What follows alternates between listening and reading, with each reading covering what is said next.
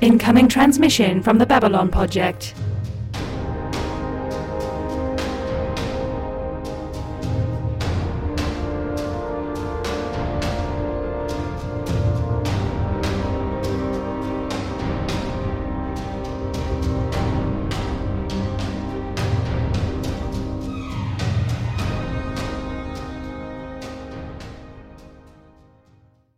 Welcome to the Babylon Project, our last best hope for trash. This is a rewatch podcast for Babylon 5 featuring two veterans of the show and one newbie. I am your newbie host, Justen, and here to help me along are my co hosts, Jude and Ana. Jude, Ana, we are at the fall of night. Uh, Dang. wh- what are we doing here? Who are we and what do we want? Yeah, um, well, we, we've answered one of those questions last episode. Um, Did and we, we've though? answered one of those other questions before. But yeah, we're here at season two. How we feeling? End of season two. Uh, enthusiastic about season three. Cool. Yeah, I'm there's a lot of stuff in season 3 I'm really enthusiastic to be talking about. Season three fucks. Uh, Yeah. it's got a lot going for it. Yeah, tonight we're only talking about one episode. That's season two, episode 22, The Fall of Night, written by J. Michael Straczynski and directed by Janet Greek. It is season finale time! Everything is pain. This show does not skimp on its season finales. No, no. Well, we we start off with some Star Furies doing dogfighting pro- practice, including Sheridan sharing knowledge that Centauri pilots would put their fighters on autopilot uh, to keep flying them even if they black out from the G forces. That seems like more metal than a thing that Centauri should be able to do. Sheridan gets an urgent communique from CNC and heads back to the barn. Sheridan meets with Ivanova, and they go through the results of the exercise. Ivanova jokes that if the pilots do not impro- improve, she will start issuing live ammunition for inspiration. it's a very Ivanova comment. Vir and Lennier ruminate on the misery of being ambassadorial age, which is apparently a daily occurrence for the both of them. I stand. The Drazi and Pak'ma'ra are in Sheridan's office, and they say that the Centauri have taken territory for them. They believe this is the prelude to a bigger offensive. Londo, when called in by Sheridan, dismisses it as the Centauri creating a buffer zone, uh, Lebensraum, and that this will lead to peace. Londo refuses to listen and dismisses Sheridan's concerns. Garibaldi remarks later in Sheridan's office that Londo has changed and that he's become unreasonable. Garibaldi thinks that he's afraid and that he's clinging to this imperial course just to try and control it. Sheridan has sent a report to Earthdome, and he thinks now that races other than the Narn are involved, Earth might step in. Indeed, a ship from Earth arrives. It has Frederick Lance uh, from the Ministry of Peace arriving, along with a Mr. Wells, uh, who is in charge of the Night Watch. Back in the pilot's locker room, Keffer and another pilot discuss a sensor ghost in hyperspace, which sounds like the Shadow ship. Sheridan meets with Lance at customs, and he looks like he's on the case. He wants an office to meet with the Centauri and the League of Non-Allied Worlds about the problem. Keffer meets with a pilot from another wing and talks about the ghost in hyperspace and Commander Gallus's disappearance. Keffer desperately wants to continue his search to know what's out there. Ivanova talks with Lance in private, and Lance talks about the need for the Ministry of Peace, that there's been enough death with the recent Earth Bari War, and they must strive to make something better. Back in CNC, a ship is jumping in, a Narn cruiser. War leader Na'Kal speaks with Sheridan, explaining they were on deep patrol when the Centauri struck. Their ship is in need of repairs, and the war leader asks Sheridan for sanctuary. Lance's assistant, Wells, meets with Ivanova and asks if she's happy here. He asks her where she wants to go next, and she admits that command is appealing to her. Wells tempts her with a promise of a cushy command for her support with the Night Watch and to spy on people. Ivanova mentions she knows about the Night Watch and that she sees her worries about them were justified, and she's not going to sell out her colleagues. Ivanova sees him out. Sheridan speaks with G'Kar and explains they have hidden the Narn vessel on the other side of the planet while they effect repairs. They're also giving equipment to help them with repairs. G'Kar is also informed about Lance and thinking that he is there to help stop the Centauri, eagerly goes to visit him. Wells holds an informal meeting of the Night Watch where he remarks that he hasn't seen any reports of suspicious activity from Mr. Zach Allen. Allen remarks that he hasn't seen anything, but Wells reports several incidents of sedition. He explains the watch is there to protect people from harmful ideas and gets the rather affable Allen to corroborate some stories. Meanwhile, Keffer broods in the pilot's locker room, and he gets a data crystal from that other pilot, Harvey, who has recordings of neutrino emissions from that ghost ship. Harvey warns him that this is way too dangerous and leaves. G'Kar approaches Minister Lance and Ivanova in the hallway, and Lance refuses to speak with him. Not a great sign. Sheridan and Na'Kal speak again, and Na'Kal informs him that they are running too low on power. Sheridan has them take the cruiser's jump engines offline so they can effect better repairs, promising to protect them in the case of an emergency. Lance then waltzes into CNC, demanding to know why Sheridan has been drilling the squadrons in combating Centauri combat techniques.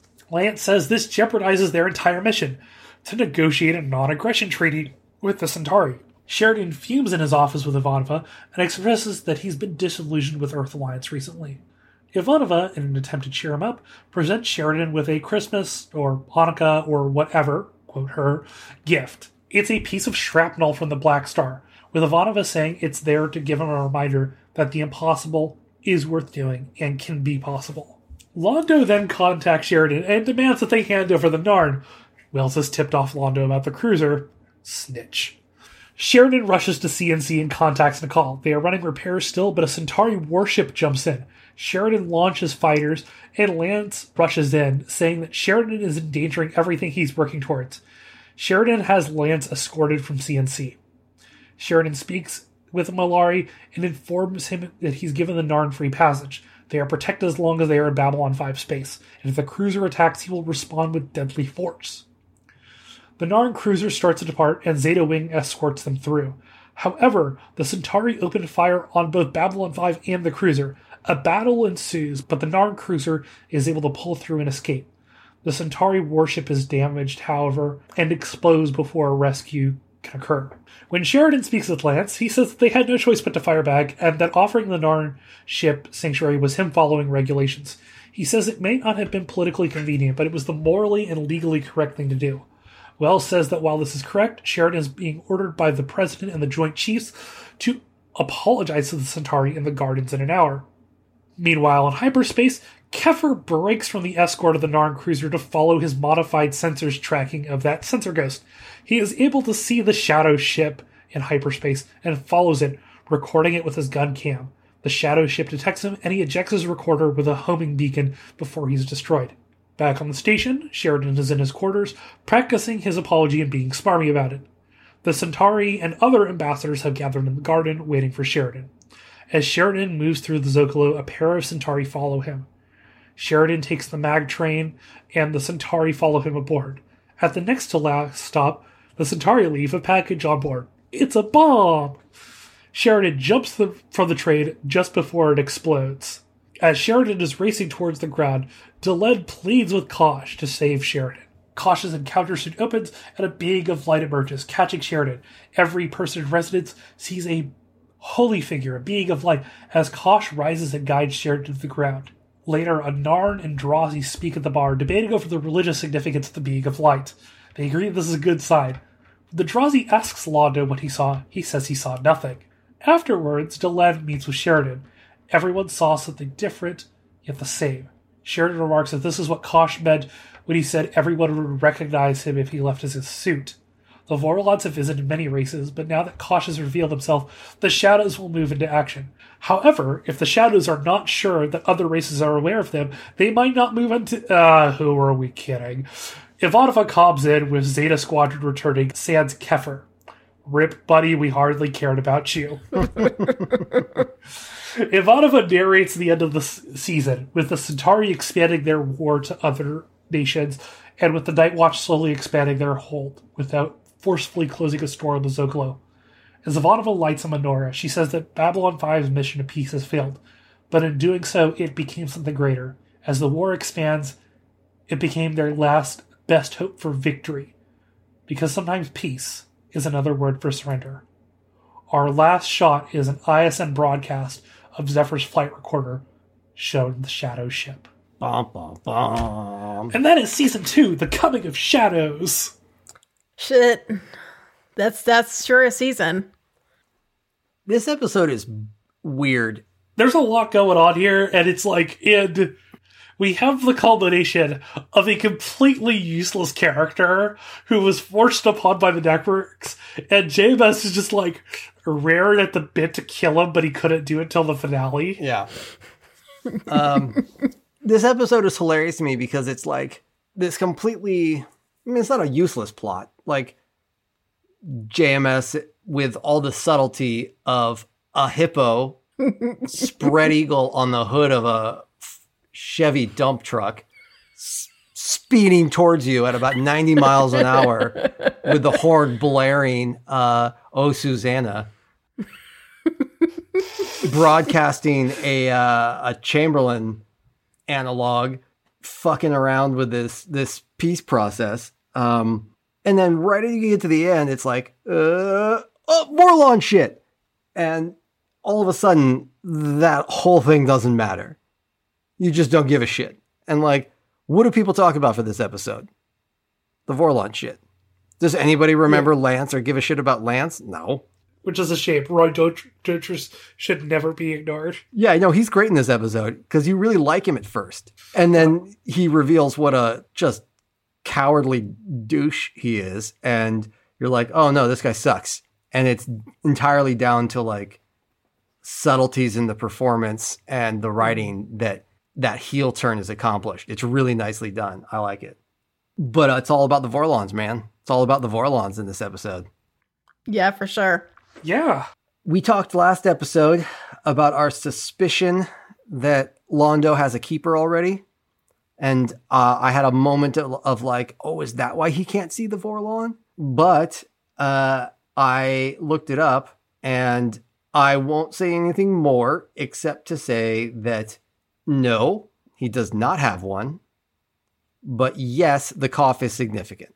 Interesting. Okay. Do we need a headphones moment about this for you and I to talk about this? If you want to. Sure. Cool. You, we haven't had one in a while. Yeah. We we went a whole recording session last time. Uh, Activate Gold Channel 1. Uh he gets the keeper after right when he becomes emperor after uh Centauri is conquered by the Drakh. Okay. Yeah. he That makes is, sense. He's made to accept one, and uh, He- But then what's the cough? JMS is not is not specific about what it is, but it's some kind of like indication that he has become corrupted by the shadows by accepting the the Narn war con- the consequences of the Narn war. But it's like a uh, he he doesn't say whether it's uh an acting choice or whether it's a like something's physically going on. But I love that idea that he had just like the seed of a keeper in him at that yeah. point though. That's that's a great fan theory. Yeah, no, I prefer it because it makes a lot of sense. But yeah, apparently uh, he doesn't ex- he doesn't get the keeper until the until after he becomes emperor for the first time. Which I'm not sure that we needed I'm not sure that Justen needed to have their headphones off for this because Justen knows that Londo becomes emperor. Yeah, well, but it's it's an it's a season five episode. It happens in a season five episode. So Okay. Long one. Uh, all right. So, uh, yeah, Vorlons. Woo! I really like that all the races saw something different, and Londo's like, I don't know, give me a drink. Yeah. He just Yeah. sitting there like a sad, fucking fancy haired panda, drinking his drink.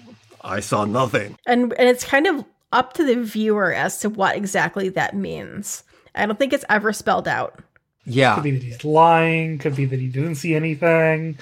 Or Yeah, we have, as we I think we discussed this last episode as well. We have reason. It, it it's reasonable to assume that Centauri, as a species, as a race, can see Vorlons. Because they have telepaths. yeah, but Londo Londo's answer is dubious enough that it's not clear whether it's he can't see them or whether he can and he's being dumb. So Yeah. Uh and it's it's a good question because it could be it could be that Londo is so tainted himself from his dealings with Morden Yeah. that or something. Or maybe it's a maybe it's a protective thing, protective camouflage on the part of the Vorlons so they can't be seen by people who've been tainted by the shadows. Yeah. Who knows? It's a good question. Yep. Uh, you want to talk about candles?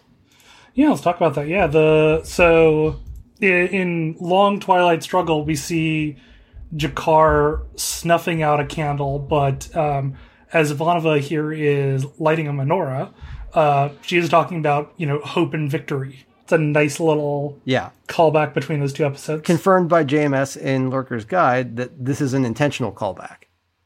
Um, apparently, I think he said something to the effect of if you count the number of candles on G'Kar's table in that scene, it's the same number of candles in.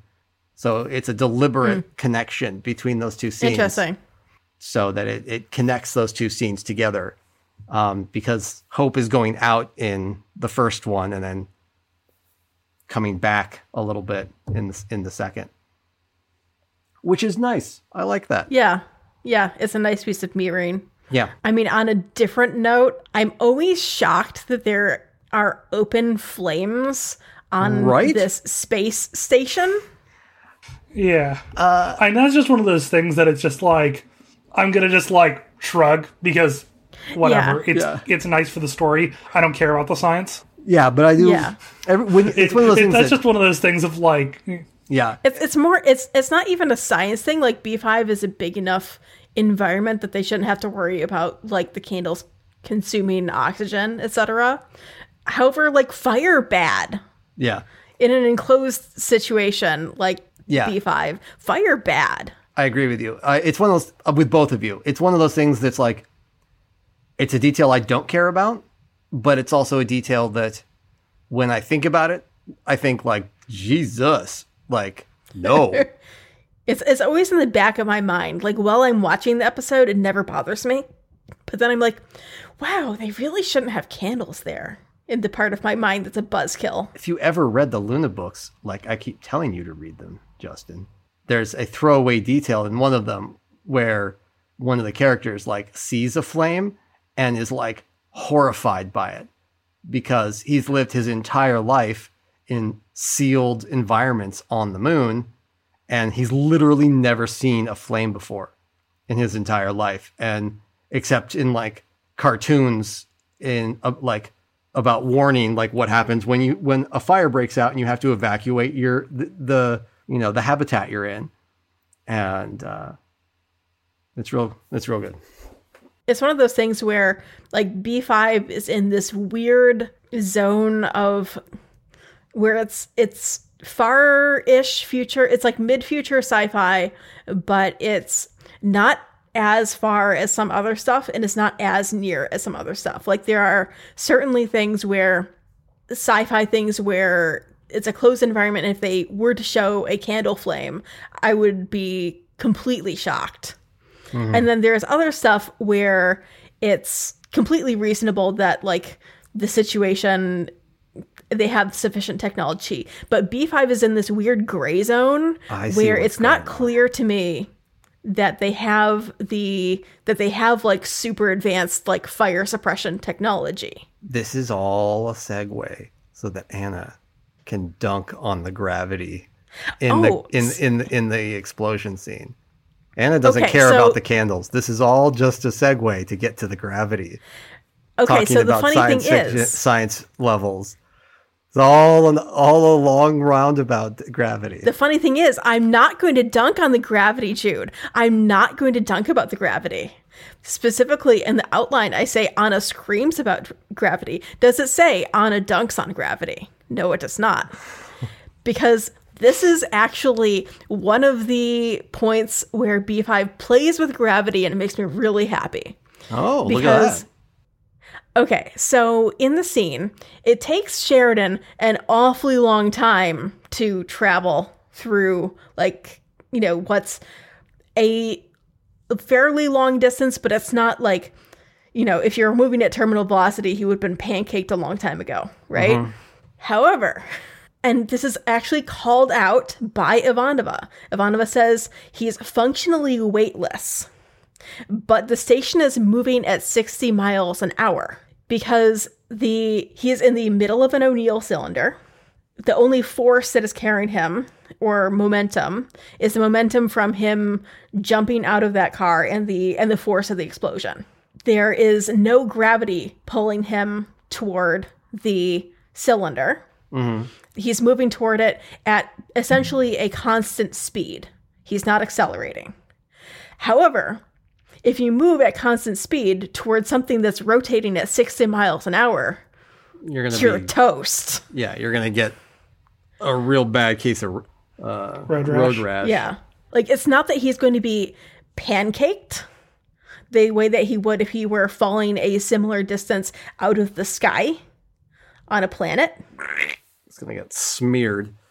Right. Across, like, going to three miles of plastered B5. across yeah. um, and it's it's a really nice little call out because it's something where you know, and I've said this before and I will I'm sure I will say it again. Um, B5 is something where if it were made now, I'm sure they would play with gravity and um space stuff a lot more. Yeah.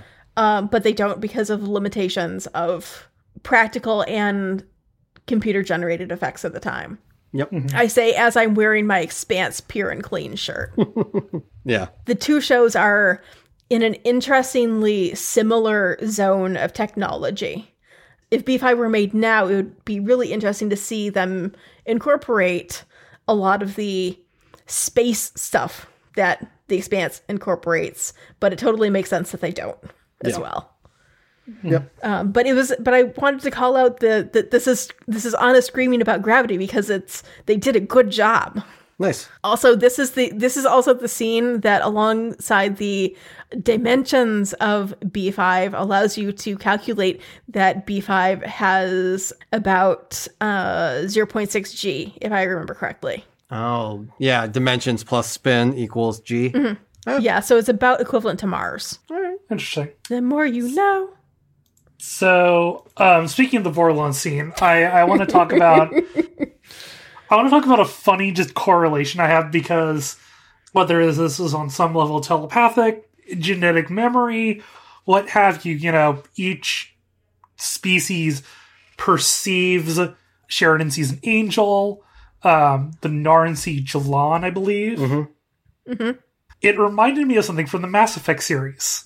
It's a specific scene from I think Mass Effect Two, which it, which comes like twelve or thirteen years later. But um, so for for those who don't know, there is a species in Mass Effect called the Asari, who are basically filling the trope of Technicolor hot lady. They're a mono-sexed species who are basically hot ladies who are blue or green. However, um, and, and they can and they can procreate with any alien species.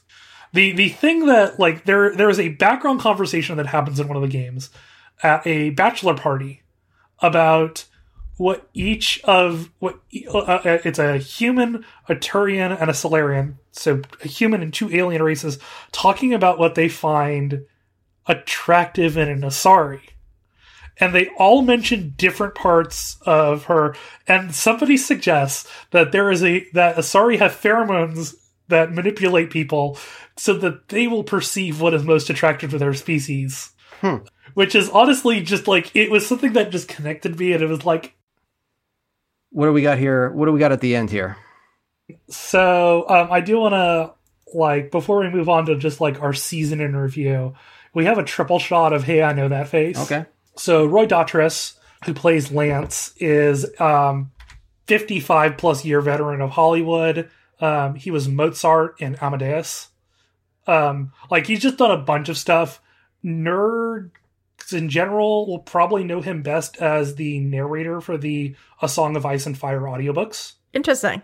Okay. Yeah, which I think he owns the record for like most characters voiced in a series. That's, that tracks.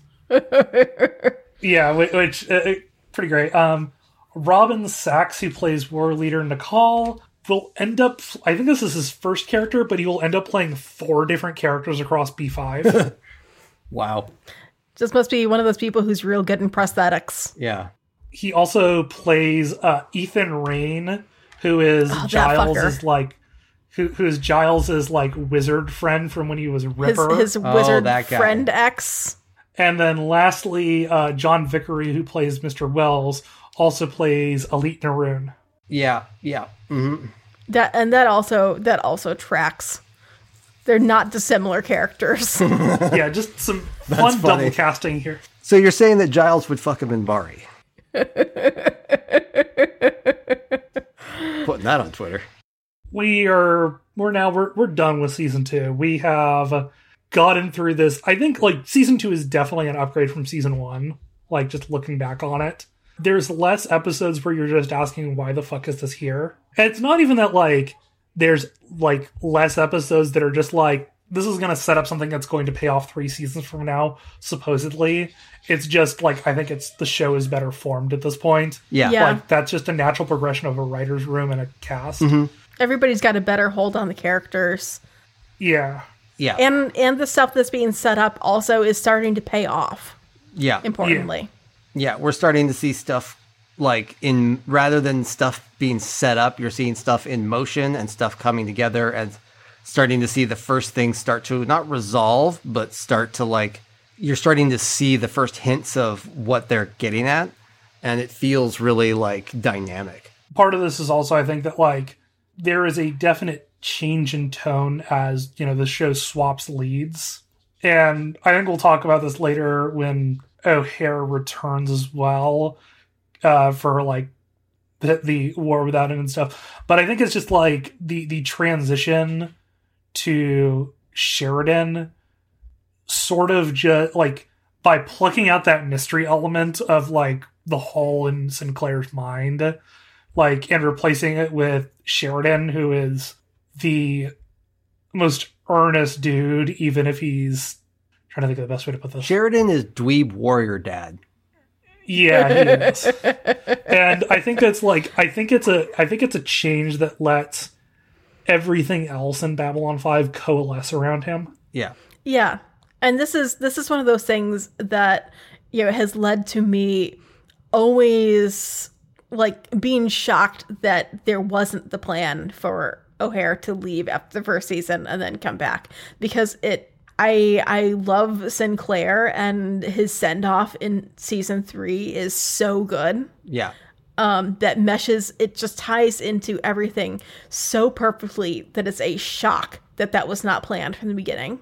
the original conception was that he was this chosen one and that the whole arc was around him being the chosen one that would like re-link the Minbari and the well there I wonder if this is spoilers. Not really. So in the original plan, Sinclair and Delenn have a son who is the bridge back from the Minbari to the uh, for, from the humans to the Minbari.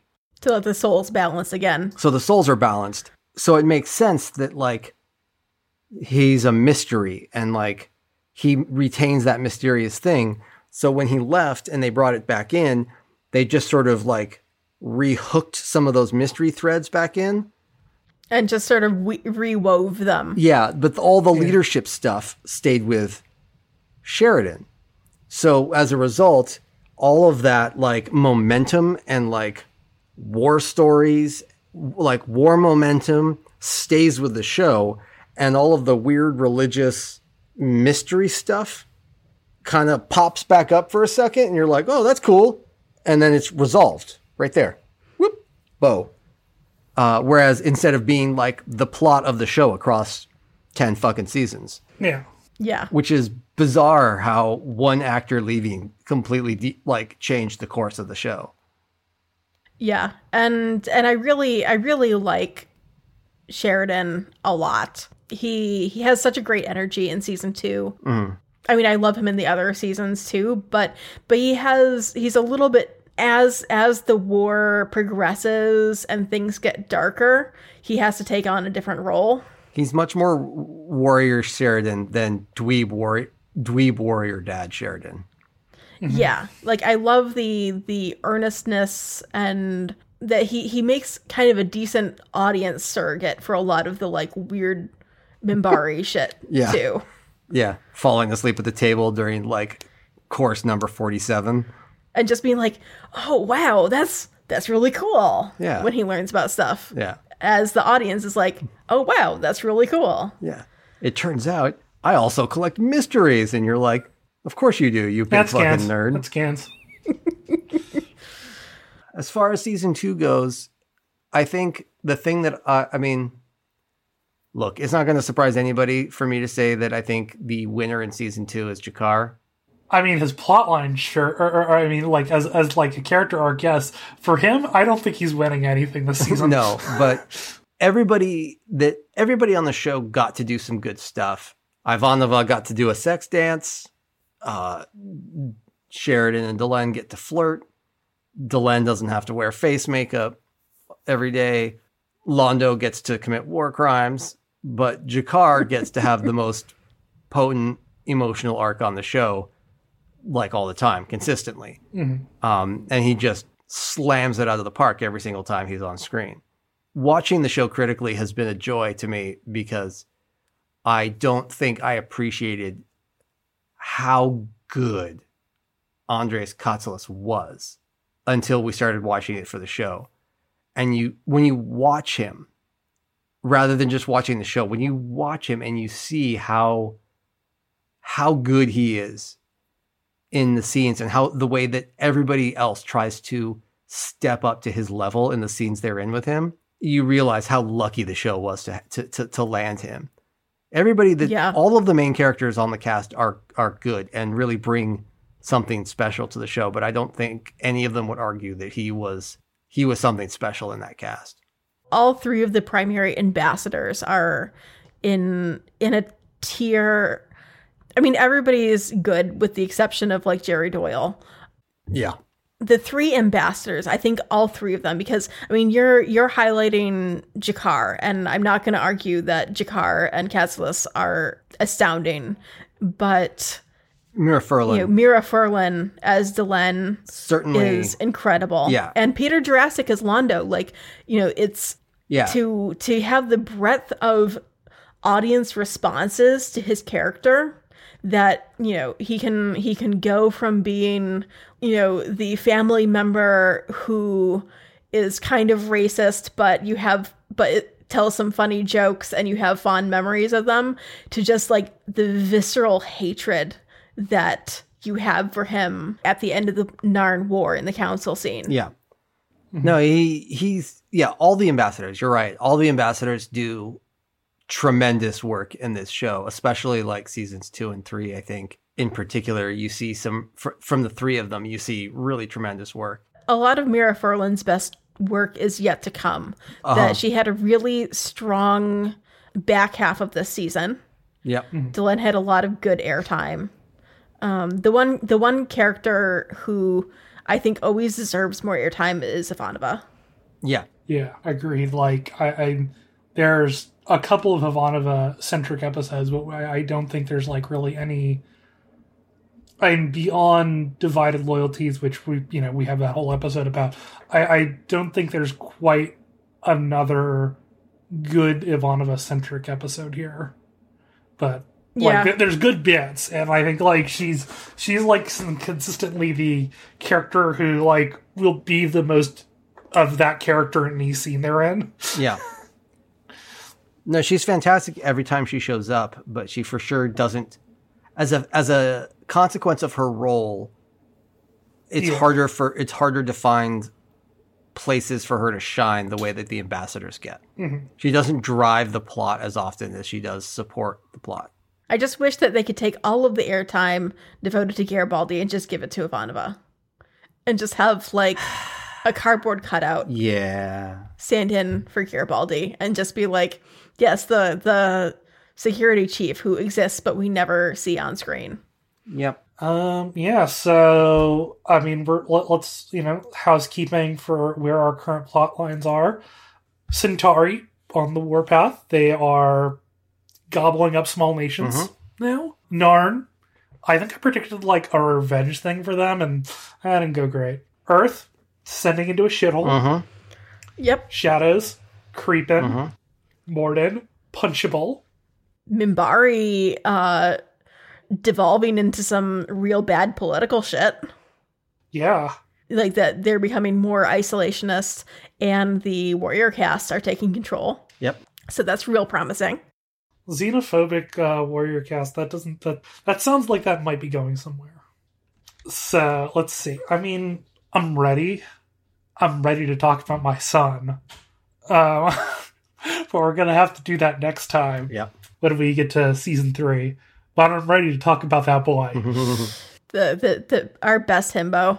Yeah, and gosh, um, yeah, like season three, like, like if you're keeping pace with the show, I'm not going to go too far into it, but season three is finally where we see shit start to pay off. So I, I'm very happy that we are moving forward. And um, hey, this has been, we've got two seasons in the can, y'all. Yeah. Yeah. we're doing great at this. I wanted to mention a couple of things that I forgot to mention as we were talking about the relevant actual episodes. So Sure. I wanted to shove them in here because there's no place better for them to go. Um, first thing is that I've always felt like the the kind of soldier of darkness creature in Long Dark is looks a hell of a lot like a Balrog, and I don't think that that's a coincidence, especially in an episode named The Long Dark. JMS doesn't do things based on the Lord of the Rings, don't you know? Khazad-dûm is not intended to be a reference point for Z'ha'dum, obviously. And the Rangers, Clearly. it's just they're just Rangers. It's not at all a reference to Lord of the Rings. Come on. Okay, I want to talk about a bugbear I have with the Rangers. Fucking JMS. Oh. Because they get introduced, in, they enter, get introduced in episode nine. So they're, they're around for, you know, like 14 episodes. Mhm. They do one thing this entire season. Ah. Okay, so I will challenge you to rewatch this and look for the and look for the pin. I know that they're in the backgrounds and stuff. Like I know, I like I know that. Yeah. But I'm saying in the context of the story, they are a plot thread that gets referenced like three times, mostly in the back end of the season, and they do one on screen. They they do one thing off screen. I actually like Yeah. that though.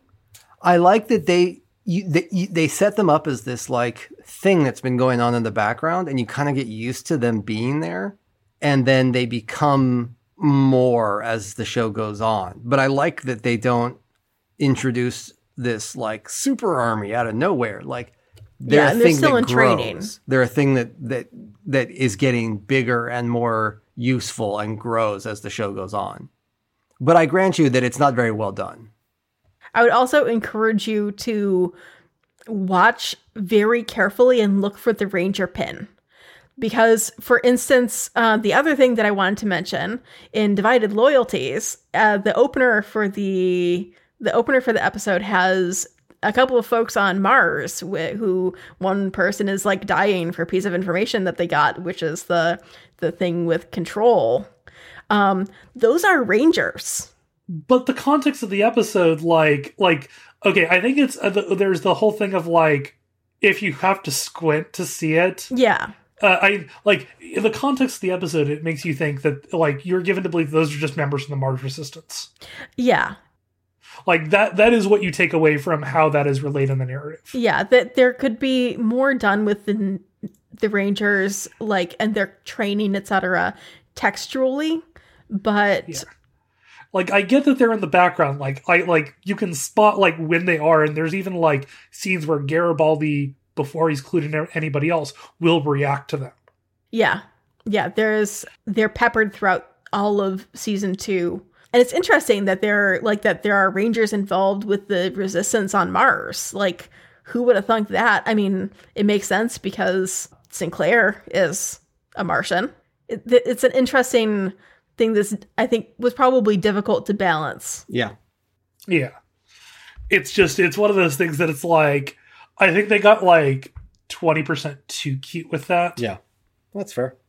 But that's just that that that is my opinion. especially since they only draw attention to the pin in what the back half of season three right like the pin is only explained Yeah. then Yep. without like it's it's a rewatch easter egg not a like look there's people in their rangers doing stuff on mars it, it's just a fun thing to pick up on when you're mm-hmm. rewatching for the millionth time Yep. I agree. so you had some funny questions Justen Yeah, these are two that I just couldn't find. I, I couldn't fit into an episode. Um, Jude, Ana, how do you prefer your spoo prepared? Spoo or flarn? Spoo. I mean, if you want, if you want flarn, sure. I, I prefer my sp- Are Minbari vegetarians? probably. Um, I prefer my spoo formed into the shape of a giant fish head, then stewed in a pot while serenaded by G'Kar. Spoo. It always always feels like tofu or something in my brain. Even though it's supposed So to taste maybe- like Swedish meatballs. I, I'm feeling like stir fry, maybe. See, uh, my second answer would have been uh, from an IKEA. Well, then then we're gonna have to talk about IKEA food again, No, let's let's not. and I'm pretty road. sure that Zathras would kill us. Uh, yeah, I'm tired. I'm ready to not talk about IKEA. Um, last one here is which Babylon Five resident would make the best blind date?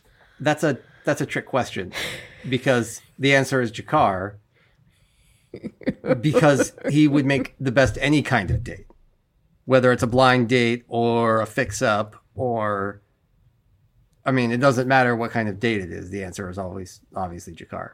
I think I might go with Vir on this one Okay, Vera would be like very earnest. I'm that that. would be so fun. because like Can you imagine? it'd be It'd it'd be a hot kind of like it'd be such a hot mess. But I think that like if you could get him to relax, I feel like he would be pretty fun on a date. Oh man, did I? But Did I tell you? I think I told you guys in the chat the thing that was planned, one of the original plot lines for season two that was scrapped. Thank God. what was it? Which one was that? Uh, that they were going to have some, someone was going to uh, uh, put a virtual sex club on the station, and the hottest Oh, no. selling, uh, the hottest selling VR model would was going to be Ivanova. Gross. Just gross. Mm-hmm. That that's bad. Yeah, I'm real glad that that that one didn't pass muster. That would have been like if if that in, in the parallel reality where that is a thing. Justen has quit the podcast. Luckily, luckily, the worst we delved into was the retail subplot. Did we get a bad X plotline this season? I feel like we did. We did. Yeah. We did. It was a Talia one. Okay. Yeah, yeah. Most of the bad X plot lines are just Talia. Unfortunately. So y'all, we are done with season two. We are going to be moving on to the ominously named Point of No Return. So join us next time for episodes one and two of season three, Matters of Honor and Convictions. Until next time, be seeing you. The Babylon Podject is an independent production. All views expressed on the show are our own. Clips from the original show remain property of the original owner. Music information can be found in the show notes. The rest of the show is licensed under a Creative Commons 4.0 share alike no derivatives license.